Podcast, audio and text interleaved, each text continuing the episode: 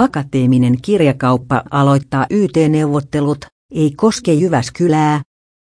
Tappiollinen akateeminen kirjakauppa aloittaa YT-neuvottelut, jotka koskevat koko yritystä paitsi viime syksynä avattua Jyväskylän myymälää. Toimitusjohtaja Anne Kariniemi kertoi, että tarkkaa vähennystarvetta ei julkisteta. Viiva lähes koko henkilökunta on neuvottelujen piirissä, Kariniemi sanoi öö.